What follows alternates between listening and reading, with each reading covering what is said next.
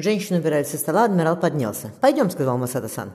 «Мальчики с Хосе отправятся на озеро, а мы поговорим». Окинув взглядом потемневшее небо, Вильям крикнул детям, возящимся с лодкой. «Вы осторожнее, все же ветер». «Уильям, ты хороший моряк, проследи, что все было в порядке». «Понял, племянник?» – важно сказал Уильям Дэниелу. «Сейчас ты у меня в озере искупаешься», – пробормотал юноша. Они потащили лодку к воде. «Рассказывай», – коротко велел адмирал Масата-сан. Положив руку на фис клинка, глядя на серую воду озера, Волк начал говорить. «Так», – хмыкнул адмирал, – Искоса взглянув на мужчину, он повторил. «Так, дурак ты, уважаемый оборотень. Собирай землю и завтра отплываем отсюда. Сидя здесь, вы Беллу не найдете. И как ты мог невинное дитя, дочь свою этому...» Вилли выругался отдать. «Она согласилась, когда я спросил?» – недоуменно ответил Масата-сан. «Еще бы бедная девочка не согласилась», – вздохнул адмирал. «Она решила, что должна пожертвовать собой ради семьи. Тоже дура. Но ей 15, а тебе 36. Ты взрослый мужчина, мог бы понять, что к чему». «Отец Франсуа мне то же самое говорил», – мрачно ответил Волк. «А сегодня Марта попросила постричь ее в монахине». «Еще чего не хватало», – сущно сказал Вильям. «А насчет монахини этого, он кивнул на замок, ничто не остановит. Хоть бы она трижды монахиней была». «Почему вы так думаете?» – спросил Масата-сан. «Меня не останавливало в свое время. Даже наоборот», – адмирал поморщился. «Я этим не горжусь, но сделанного не воротишь». «Телеги твои из замка уедут сегодня ночью?» – Волк кивнул. «Вот и славно», — адмирал взглянул на небо. «Золото мне выдали, оно уже на корабле. Нас здесь ничто не задерживает. Его светлость говорил, что у него мало хороших моряков. Какие там моряки?» — Волк махнул рукой. «Дайчий тот искусен с парусами отправляется».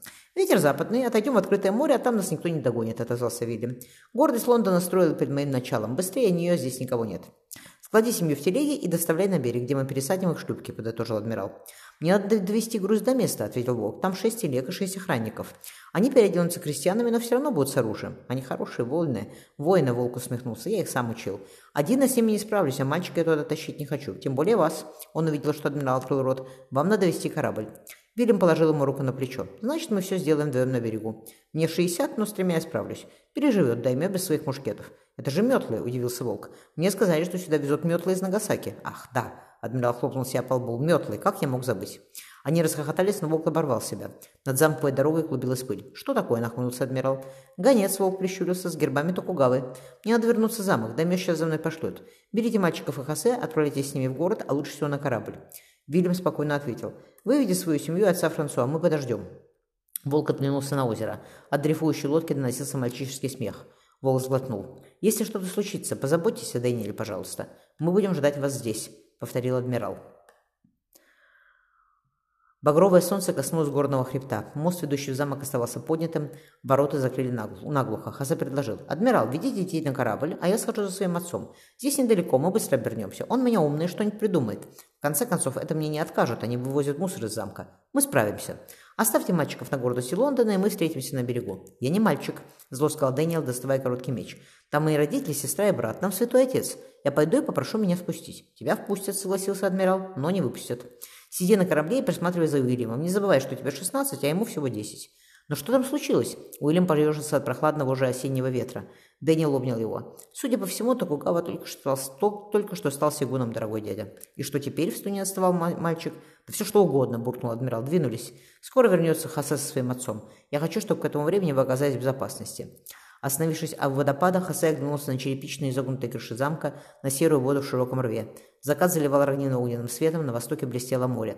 Юноша хмыкнул. «Ничего, адмирал спрячет мальчиков на корабле, остальных мы вытащим и уедем в Лондон. Там мы с папой сходим к бабушке с дедушкой. Интересно, какие они? Я ведь не помню своего настоящего отца», — юноша вздохнул. «Я не мог соврать», — горько сказал себе Хосе. «Так поступать нельзя, нельзя притворяться. Она хорошая девочка, девушка, но я ее не люблю. Получается, что я сказал правду, а все из-за этого пострадали». Вспомнив слова индийца, юноша поднял голову. Над лесом кружил коричневый беркут. «Лучше лети в замок», — посоветовал ему Хосе. Поймав ветер, расправив крылья, птица исчезла из виду. «Что случилось?» – раздался мягкий голос отца. Джованни потрепал его по плечу. Мияко сам прибирается и решил не путаться у него под ногами. Хосе торопливо все рассказал, изредка поглядывая на отца. Его красивое лицо помрачнело, Джованни помолчал. «Я не доверяю ему самому Сан. Сегодня ночью он не выпустит Масата из замка и сам приедет за мушкетами. Он же даймё!» – удивился Хосе. Масата-сан рассказывал, что завоевывая провинцию, они спали на земле и варили похлебку на костре, — ехидно ответил Джованни. Даймё, — отец кивнул на замок, — будет незазорно переодеться крестьянином. Он обернулся. Мияко-сан забросила на, плечо простой мешок. «Все рукописи я сложила, сенсей». Женщина поклонилась. «Здравствуйте, Хосе-сенсей». Юноша ответил на поклон. «Не называйте меня сенсеем, я еще не дорос. Пойдемте, адмирал ждет нас на берегу». «Приехал гонец от Токугавы», — тихо сказал Джованни женщине. «Твой брат закрыл замок и поднял мост. Там Масата-сан с семьей, отец Франсу, Франсуа. Давай мне письмо и отправляйся на корабль к мальчикам. Присмотришь за ними». «Письмо я отдам», — поправив, меч... поправив мешок на плече, э, упрямо ответила Мияка, «но на корабль не пойду. Простите, сенсей, я останусь с вами. Я могу...»